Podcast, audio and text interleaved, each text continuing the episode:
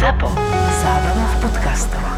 Predstav si, že sa vkradneš na cudziu svadbu, nikoho tam nepoznáš, spoznávaš ľudí, bavíš sa keď už sú podnapití, tak pred všetkými vrátane ženicha a nevesty, ktorí absolútne netušia, kto si, tak dáš príhovor. Alebo si predstav, že so zaviazanými očami hodíš šípku na mapu s tým, že pocestuješ tam, kde tá šípka pristane, spoznáš tam komunitu ľudí a usporiadaš tam pre nich extrémnu party v stodole jedného z nich, pretože to je zapadákov. A možno ťa kamoši vyhodia v cudzej krajine bez peňazí a ty sa musíš dostať naspäť domov za nimi len vďaka dobročinnosti cudzích ľudí, musíš u nich prespať, požičať si peniaze alebo ich požiadať o odvoz. Toto je jedna z mála vecí, ktorú robia chalani, ktorí sa náhodne stretli na univerzite, povedali si, že začnú spolu bývať a že toto leto budú robiť veci, ktoré vždy chceli robiť, ale nemali na to odvahu. Leto skončilo, oni si uvedomili, že to bolo najlepšie leto ich života a že tak chcú žiť celý život a začali sa pri tom natáčať. Takto nejako vznikol kanál Story a dôvod, prečo o tom rozprávam, je ten, že myšlienka, ktorú toto všetko spája, na ktorej ten kanál postavili, mi obrátila celý život a definuje ho dodnes. Tá myšlienka je seek discomfort, alebo teda vyhľadávať diskomfort. V čase, kedy som bol v korporáte a cítil som sa na prd, bol tento kanál pre mňa únik a bolo to okno do života, ktorý som chcel žiť. Snažil som sa teda potom dostávať viac diskomfortu do svojho života, viac som riskoval, prihováral som sa ľuďom, ktorých som nepoznal a mal som pocit, že viem, čo to znamená vyhľadávať diskomfort. Až som sa ale presťahoval do Vancouveru, tak som zistil, v akej komfortnej zóne na Slovensku som žil a vyhľadávanie diskomfortu tam dostalo nový rozmer.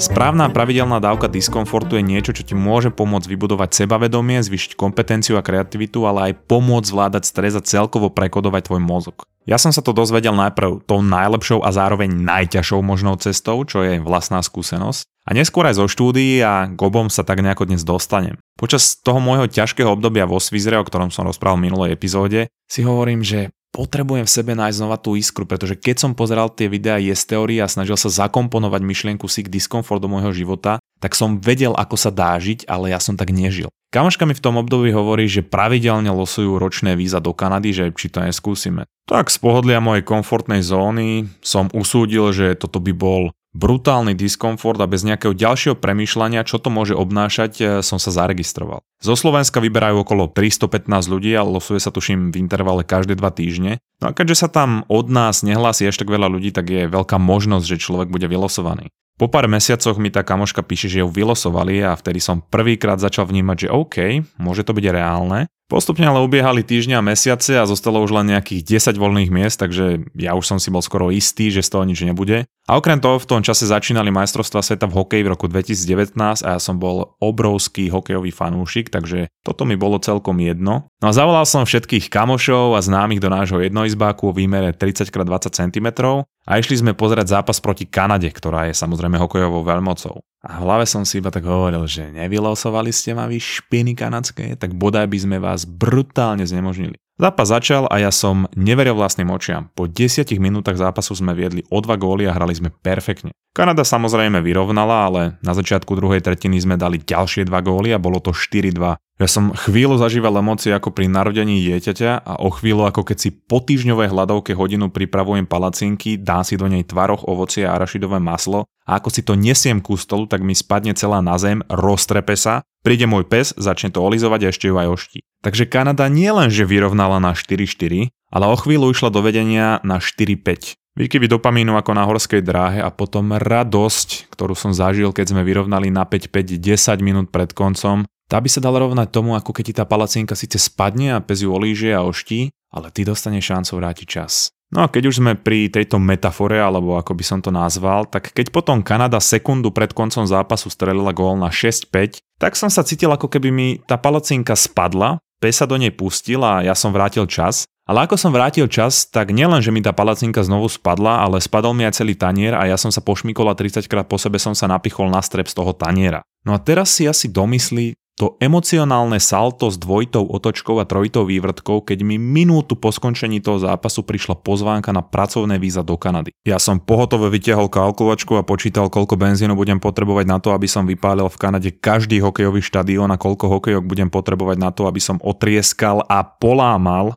o hlavu hokejku každému hráčovi kanadskej reprezentácie. A po tejto skúsenosti ma odviezli do psychiatrickej liečebne, kde moje emócie opadli a moju psychiku dával dokopy ako skladačku renomovaný psychiatr, s ktorým som ostal v kontakte a pomáhal mi aj neskôr. Dobre, dostal som sa z psychiatrickej liečebne, volám okamžite môjmu dobrému kamošovi Norovi, ktorý sa venuje riešeniu víza programov aj do Kanady. No a ten mi pomohol s papierovačkami a našiel mi prácu vo Vancouveri u jeho brata Roba, ktorý tam mal firmu. A ja ti samozrejme do popisu epizódy hodím kontakt na Nora, ak sa potrebuješ dostať do zahraničia, či už študovať alebo pracovať, tak on ťa tam dostane. Takže všetko vybavené, odleteli sme ale až na tretíkrát, pandémia díky. A ja som síce potreboval reštart a trošičku nájsť tú iskru a inšpiráciu, ale mal som robotu v najkrajšom ofise, mal som byt v centre mesta, mal som vybudované zázemie, priateľku, kamošov, hovorím si, že v tom zahraničí sa to ešte znásobí a nájdem tam inšpiráciu na akýkoľvek projekt. Príchod do Vancouveru začal dvojtyžňovou karanténou a nekontrolovateľným pitím, čo bolo magnifík. A hneď z karantény som naskočil na strechy a hneď mi tak nejako došlo, že čistiť strechy pre človeka, čo sa bojí výšok, je trošičku iné, než sedieť za počítačom v peknej klimatizovanej kancelárii. Viem, na prvý pohľad ten rozdiel nie je úplne zjavný, ale keď sa na tým zamyslíš, tak nájdeš medzi tými prácami jemnúčke nuancy. Takže okrem nového prostredia a dvojtyžňovej karantény bol toto prvý extrémny diskomfort. A môj prvý reflex bolo, že sa zhrozím, budem nadávať a piskovať, pretože to nie je príjemné, ale ten psychiatr, s ktorým som ostal v kontakte, mi opakoval, že diskomfort je pre teba fajn, toto ešte málo, potrebuješ viac. No a možno aj práve preto som prvý týždeň v robote nabúral obrovskú dodávku, ktorú som šoféroval do ďalšieho firemného auta, v ktorom sedel Robo, čo bol orgazmický zážitok, tak by som to nazval. Zároveň som si tak nejako neuvedomoval, aké bude ťažké všetko si vybudovať od znova, nájsť si bývanie, nájsť si kamošov, spoznať okolie, mesto a tú novú kultúru a zároveň každý deň zápasiť v tejto novej práci. Môj mozog bol totiž zvyknutý na nejaké každodenné fungovanie v práci, fungovanie v meste, ktoré som poznal, fungovanie v živote s kamošmi, s priateľkou a okolím a vo svojich 25 rokoch som sa vrátil ako keby do detstva, kedy som si musel hľadať nových kamošov, spoznávať a mapovať okolie, uličky, zvykať si na to, ako sa ľudia naokolo správajú, s tým rozdielom, že som nemal rodiča alebo niekoho, na koho som sa mohol spolahnúť. Tu mi tak prvýkrát docvaklo, že nikto nepríde a nepomôže mi, ale že zodpovednosť za môj život a moju spokojnosť mám iba ja. Takže ak niekto nazýva skúškou dospelosti maturitu alebo, štá, alebo štátnice,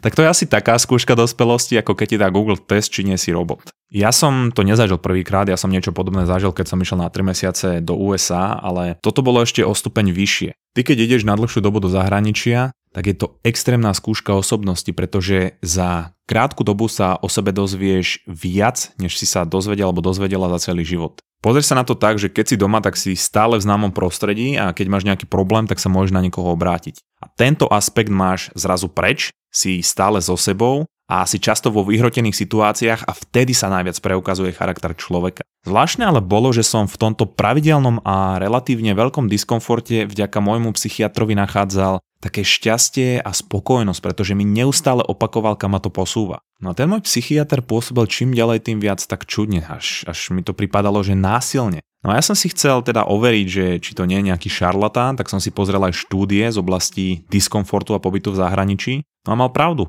Kontakt s novou kultúrou vyžaduje, aby sa človek prispôsobil tým, že zmení svoje premýšľanie aj v oblasti toho, čo je normálne a prirodzené a príjma nové spôsoby správania a tým zvyšuje flexibilitu mozgu prispôsobovať sa a využívať rôzne štýly myslenia. Vďaka tej flexibilite to potom vieš aplikovať v rôznych situáciách a už len toto z teba robí efektívnejšieho človeka. Potom to zlepšuje schopnosť aj riešiť problémy, pretože v zahraničí je potreba robiť oveľa viac rozhodnutí a robiť ich rôznymi spôsobmi. A to potom tvoje rozhodovanie a riešenie problémov posúva na novú úroveň. Inak ja potom hodím odkazy na štúdie aj na ten YouTube kanál Yes Theory na Toldo. No a teraz povedzme, že som si potreboval niečo vybaviť, ale mal som z toho nepríjemný pocit, lebo v tých call centrách boli indi, ktorí rozprávali niečím, čomu oni hovoria angličtina, ale uchu to tak neznie. Ak som tam nezavolal, tak som to nemal, nevybavil som si to. Keď ma ale môj psychiatr ako psychopat donútil tam zavolať a mne sa to podarilo vybaviť, tak to zvýšilo mienku o tom, že mám kompetenciu riešiť problémy vo svojom živote a upevňovalo mi to sebavedomie v mojej schopnosti a to mi umožnilo potom sa púšťať do ďalších tvrdších víziev čo ma neskôr teda viedlo aj k tomuto podcastu. Ja ti dám potom aj spôsob, ako toho môjho psychiatra môžeš kontaktovať.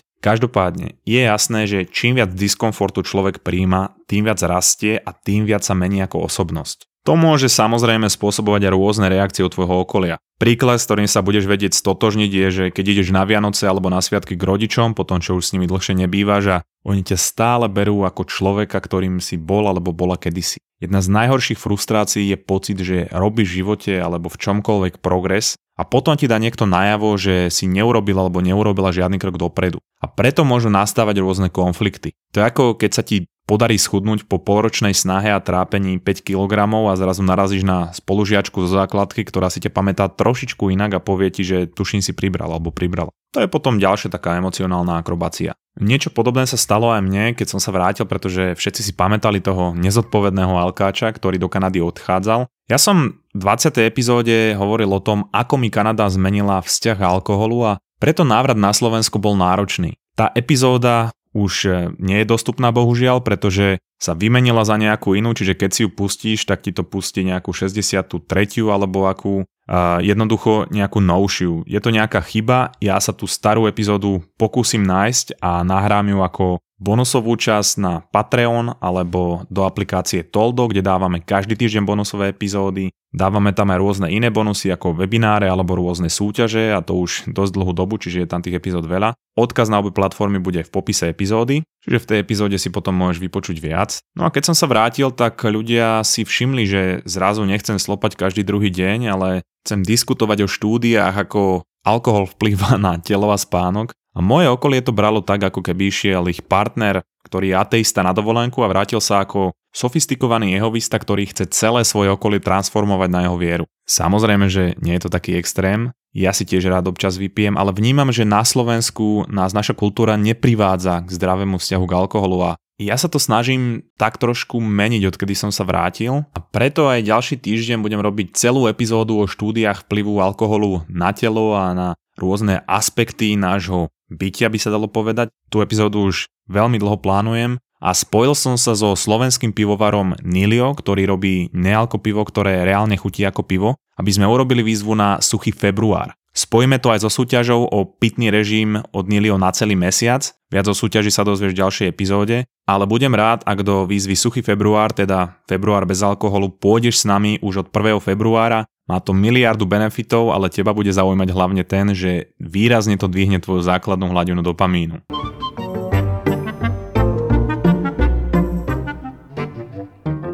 Povedzme, že po nejakých troch mesiacoch v Kanade som si zvykol na to mesto, kultúru, našiel som si zázemie a kamošov a pomaly som sa uspôsoboval na ten život vo Vancouveri. Výšky už neboli taký problém, kto by to povedal, že keď sa niečo bojíš a pravidelne sa tomu vystavuješ, tak ukazuješ svojmu mozgu, že to nie je až také hrozné a tá strachová reakcia je potom čím ďalej tým menšia. Nastal ale iný problém, ktorý moje vyhľadávanie diskomfortu posunulo do bodu, že diskomfort väčšinu dňa. Začalo niečo, čomu sa vo Vancouveri hovorí rain season. V preklade začne pršať v októbri až novembri a prší nonstop do apríla alebo mája. No a keďže sme prišli v júni, tak prvé tri mesiace boli fantastické, čo sa týka počasia. Keď teraz začalo vo Vancouveri rain season, tak tá práca na streche nebola úplným krém de la krém zážitkov a bol to ešte o trošku väčší diskomfort. Tak ja som išiel za Robom s tým, že potrebujem zmeniť prácu, že toto sa nedá. No a Robo mi dal v rámci firmy inú prácu a ak počúvaš pravidelne mozgovú atletiku, tak vieš, že to bol podomový predaj služieb čistenia domov, viac o tom rozprávam v 68. epizóde partnerské vyjednávanie. Takže okrem toho, že celý deň pršalo, som musel klopať na dvere ľudí, ktorých som nikdy nevidel, ponúkať im služby v cudzom jazyku a aplikovať rôzne psychologické hry,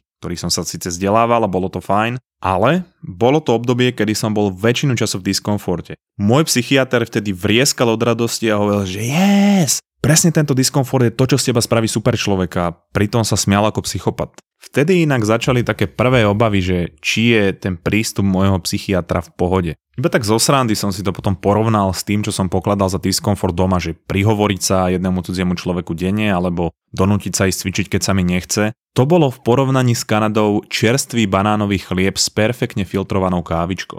Musím tu ale povedať, že tráviť príliš veľa času v diskomforte tiež nie je úplne ideálne. Ja som bol každý večer extrémne vyčerpaný a bojoval som s myšlienkou sa vrátiť domov a Vtedy mi najviac pomáhal ten môj psychiatr, ktorý mi v tom diskomforte ukazoval nejaký zmysel, partia, úžasní ľudia, s ktorými sme si vybudovali vzťahy na celý život a samozrejme nezabudnutelné zážitky, ktoré som všetky zverejňoval na Instagrame, aby si všetci mysleli, že žijem Dream Life, to už bolo takou klasikou. Ale mojou prioritou bolo vtedy neustále študovanie a počúvanie podcastov a audiokníh, pretože som to bral ako prípravu na môj projekt, ktorý som si chcel začať. No a to, čo mi to nové prostredie dalo, boli neustále nápady, neustále myšlienky na to, že čo by som mohol robiť. A neboli to len samé nové podnety pre mozog a teda vytváranie nových prúdov myslenia a to, že vznikali v mozgu nové prepojenia, ktoré súviseli aj s kreatívnym myslením. To nové prostredie a zmena je perfektný predpoklad uvoľňovania dopamínu a ten súvisí do určitej miery aj s kreativitou. Kreativitu tvoria totiž dva prúdy myslenia,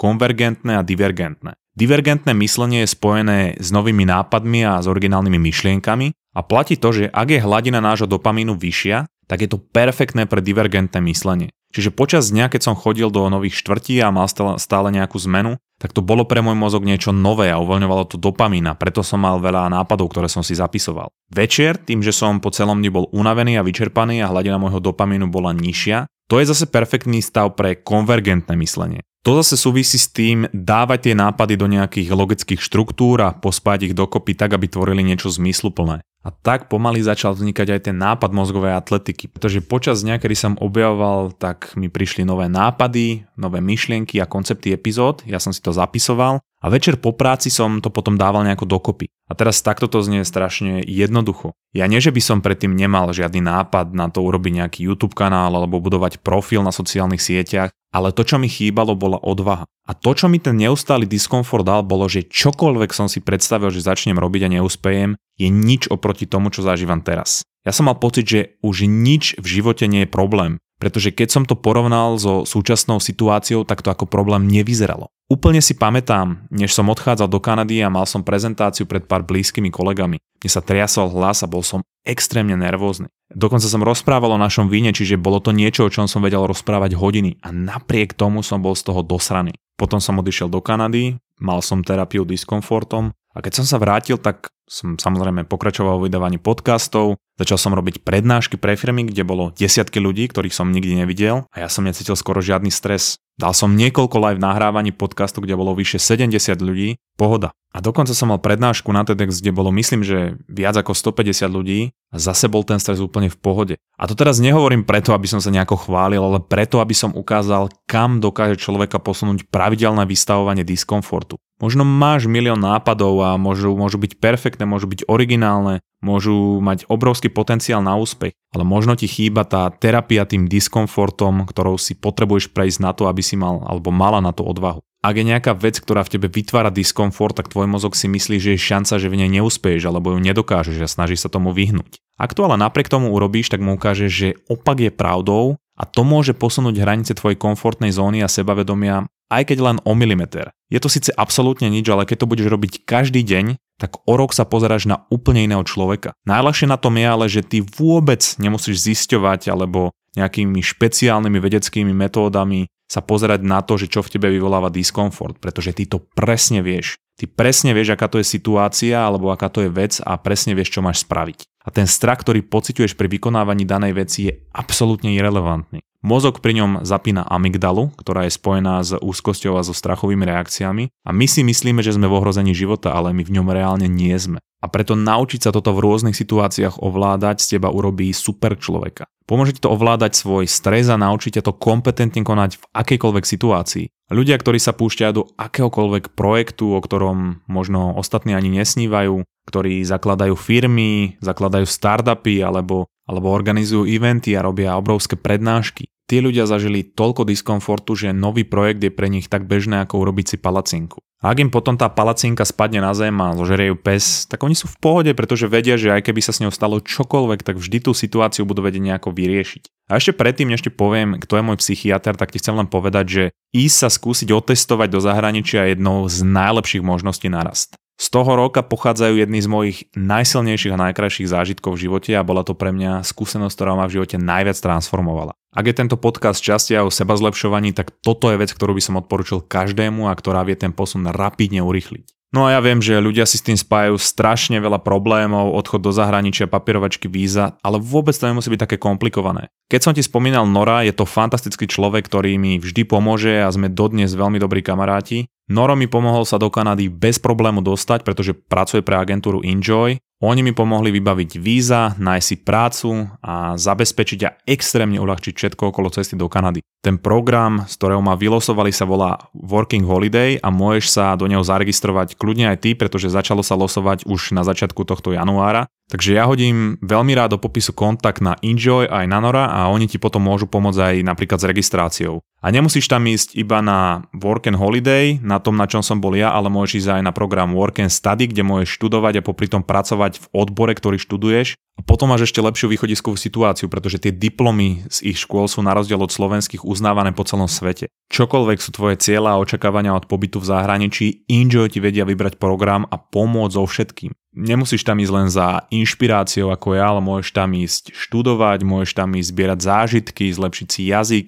objaviť novú kultúru, dať do svojho života trošku viacej diskomfortu, alebo proste začať od znova. Injo spolupracujú aj s imigračnou právničkou, takže oni ti môžu pomôcť aj s občianstvom a ponúkajú celý servis, takže ak sa chceš informovať o tom, ako sa dostať do Kanady, Austrálie, na Nový Zéland alebo USA a aj iné krajiny, popise je odkaz na ich stránku, nájdeš tam všetky informácie aj fotky a nezáväzne ich môžeš kontaktovať a informovať sa o tvojich možnostiach. No a ja sa teraz vrátim k tým príkladom na začiatku. Zober si ten s tou svadbou. Máš sa niekomu infiltrovať na svadbu, zabávať sa s tými ľuďmi, tancovať, zoznamovať sa a keď budú pripití, tak postavíš sa na pódium, zoberieš si mikrofón a prednesieš príhovor o ľuďoch, ktorých nepoznáš pred publikom, kde si nikdy nikoho nevidel alebo nevidela. A povieš si, že to je nemožné a možno už len pri predstave ti príde zle. Keď ale kontaktuješ môjho psychiatra, ktorý sa volá Hannibal Lecter, tak on ti vytvorí predstavu, že uniesol každého, koho poznáš a na konti záleží a ich osud závisí od toho, či sa o to pokúsiš.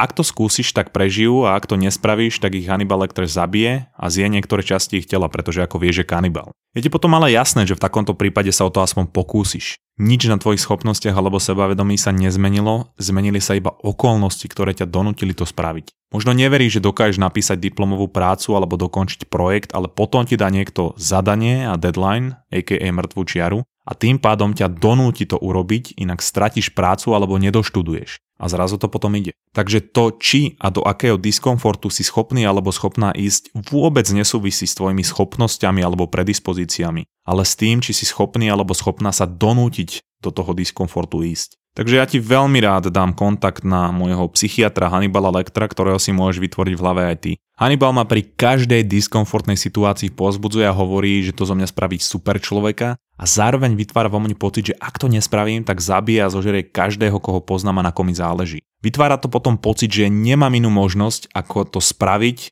a ísť do toho diskomfortu. A on potom v tom diskomforte vždy hľadá to pozitívne. A preto sa stáva ten diskomfort životným štýlom a niečím, k čomu sa chcem vrácať. Výška benefitov, ktoré ti diskomfort môže priniesť, je umerná tomu, čo všetko sa dokážeš prinútiť urobiť, alebo dokoľko situácií, ktoré ti ho prinesú, sa vrhneš. Takže skús sa pohrávať s tou myšlienkou, že si v hlave vytvoríš takéhoto psychopata a psychiatra Hannibala Lectra, ktorý ťa bude pozbudzovať a nútiť ťa ísť do diskomfortu. Pretože komfortná zóna je perfektné miesto na prežívanie, ale nie na žitie tvojho života. Počula som dokonca, že jedna pani takto vydržala bývať týždeň, že nemala vchodové dvere a nemala ani Tak. okna. Raz som tak mala nájomničku, čo mi volala, že dobrý, trošku nám zhoral byt, kokos. To si pamätám. No, čo im povie, že nechťa som ho už prenajela.